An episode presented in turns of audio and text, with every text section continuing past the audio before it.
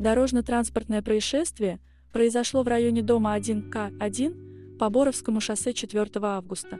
Около 12.30 здесь столкнулись грузовой автомобиль и автобус. В ДТП пострадали 11 человек, 7 из них госпитализированы, остальные от госпитализации отказались. Об этом сообщается в телеграм-канале Департамента транспорта города Москвы. Предварительная причина ДТП, по словам ГИБДД, водитель автобуса не справился с управлением при перестроении. Точная причина будет определена по итогам следственных мероприятий. Водитель автобуса, следовавшего по маршруту номер 750, имеет внушительный стаж работы – 30 лет. В парке Мосгортранса он работает 11 лет. Перед сменой он прошел медицинский осмотр. Режим труда и отдыха выполнен. Правительство Москвы окажет необходимую помощь всем пострадавшим –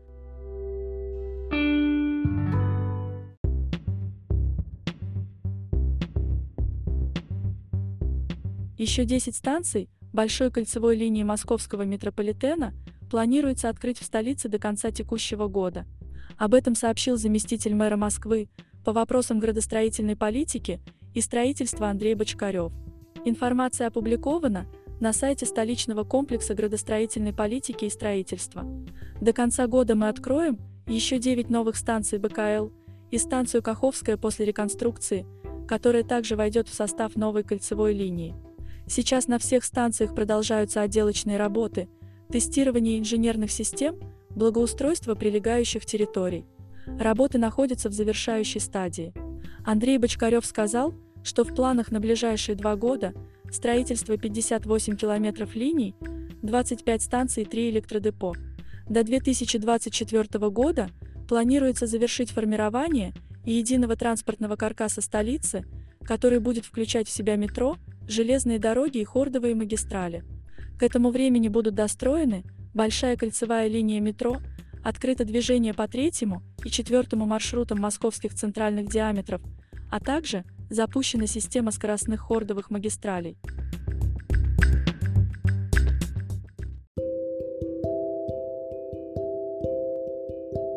Москвичей пригласили принять участие в открытом тестировании виртуальной транспортной карты «Тройка».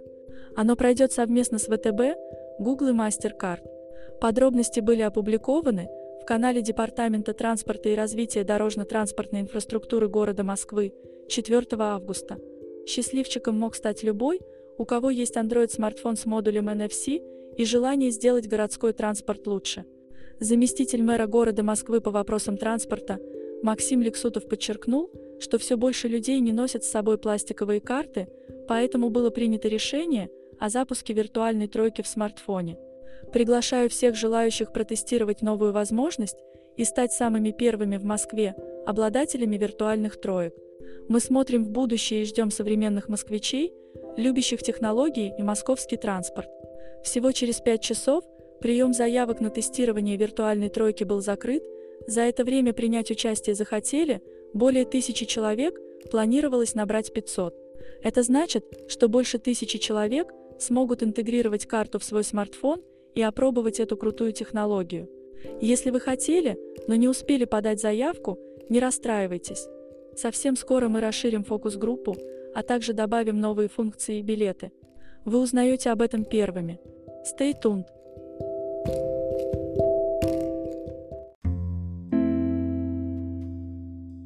Рождаемость в Москве за май показала рекордный рост на 48% к 2020 году. Такой скачок эксперты объясняют низкой базой 2020 года, вызванной падением числа приезжавших в столицу рожать россиянок.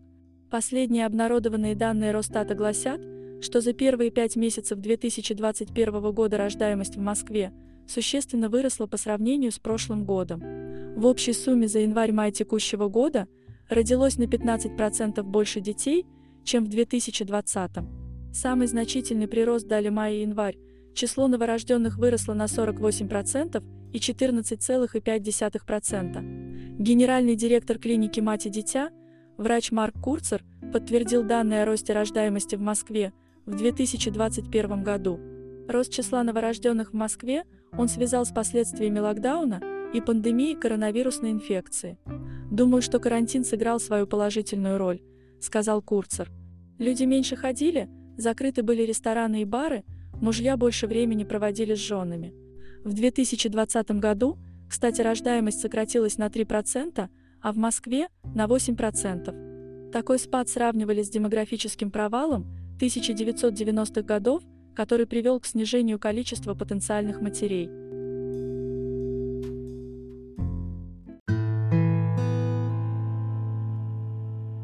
Коллективный иммунитет к коронавирусной инфекции в столице может сформироваться к марту следующего года. Такие сроки главный врач городской клинической больницы номер 52 Марьяна Лысенко назвала на онлайн-консилиуме «Защита» от COVID-19 меры против новой коронавирусной инфекции. Формирование коллективного иммунитета, по ее словам, можно будет достичь к февралю-марту следующего года только в случае сохранения нынешних темпов вакцинации. Марьяна Лысенко добавила, что вакцинация должна быть добровольной.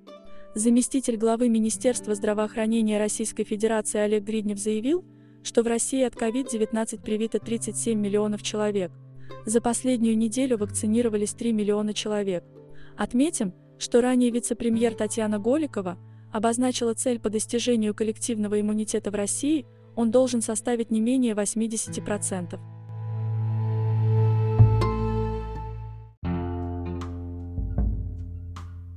Центр океанографии и морской биологии Москвариум на ВДНХ отпраздновал свое шестилетие.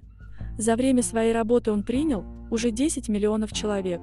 Об этом заявила заместитель мэра города Москвы Наталья Сергунина. Соответствующая информация была опубликована на официальном сайте мэра и правительства Москвы. В океанариуме живут 12 тысяч водных обитателей из самых разных уголков планеты, от Байкала до Амазонки, от Сахарина до Гренландии – Здесь трудится свыше 600 специалистов. Это аквариумисты, их ветеринары, водолазы. По словам Натальи Сергуниной, Москвариум – это масштабный образовательный научный комплекс. Он постоянно развивается, использует в экспозиции современные интерактивные мультимедийные форматы, организует познавательные и реабилитационные программы. За 6 лет его посетили 10 миллионов человек –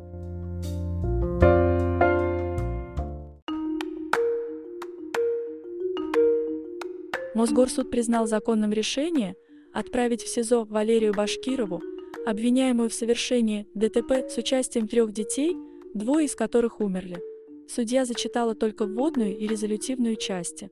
Мосгорсуд постановил решение суда первой инстанции об избрании в отношении Башкировой меры пресечения в виде содержания под стражей оставить без изменения, а жалобу ее защиты – без удовлетворения. Ранее Генпрокуратура – выступила против смягчения меры пресечения арестованной. Напоминаем, что 16 июля 18-летняя Валерия Башкирова сбила на автомобиле Mazda трех детей в возрасте 9 месяцев, 3 и 5 лет. Двое из них погибли. Авария случилась на улице Авиаторов. Дети переходили дорогу по нерегулируемому пешеходному переходу вместе с двумя взрослыми. Пострадавших доставили в больницу. Пятилетний мальчик умер через несколько часов, Трехлетний ребенок умер вечером следующего дня.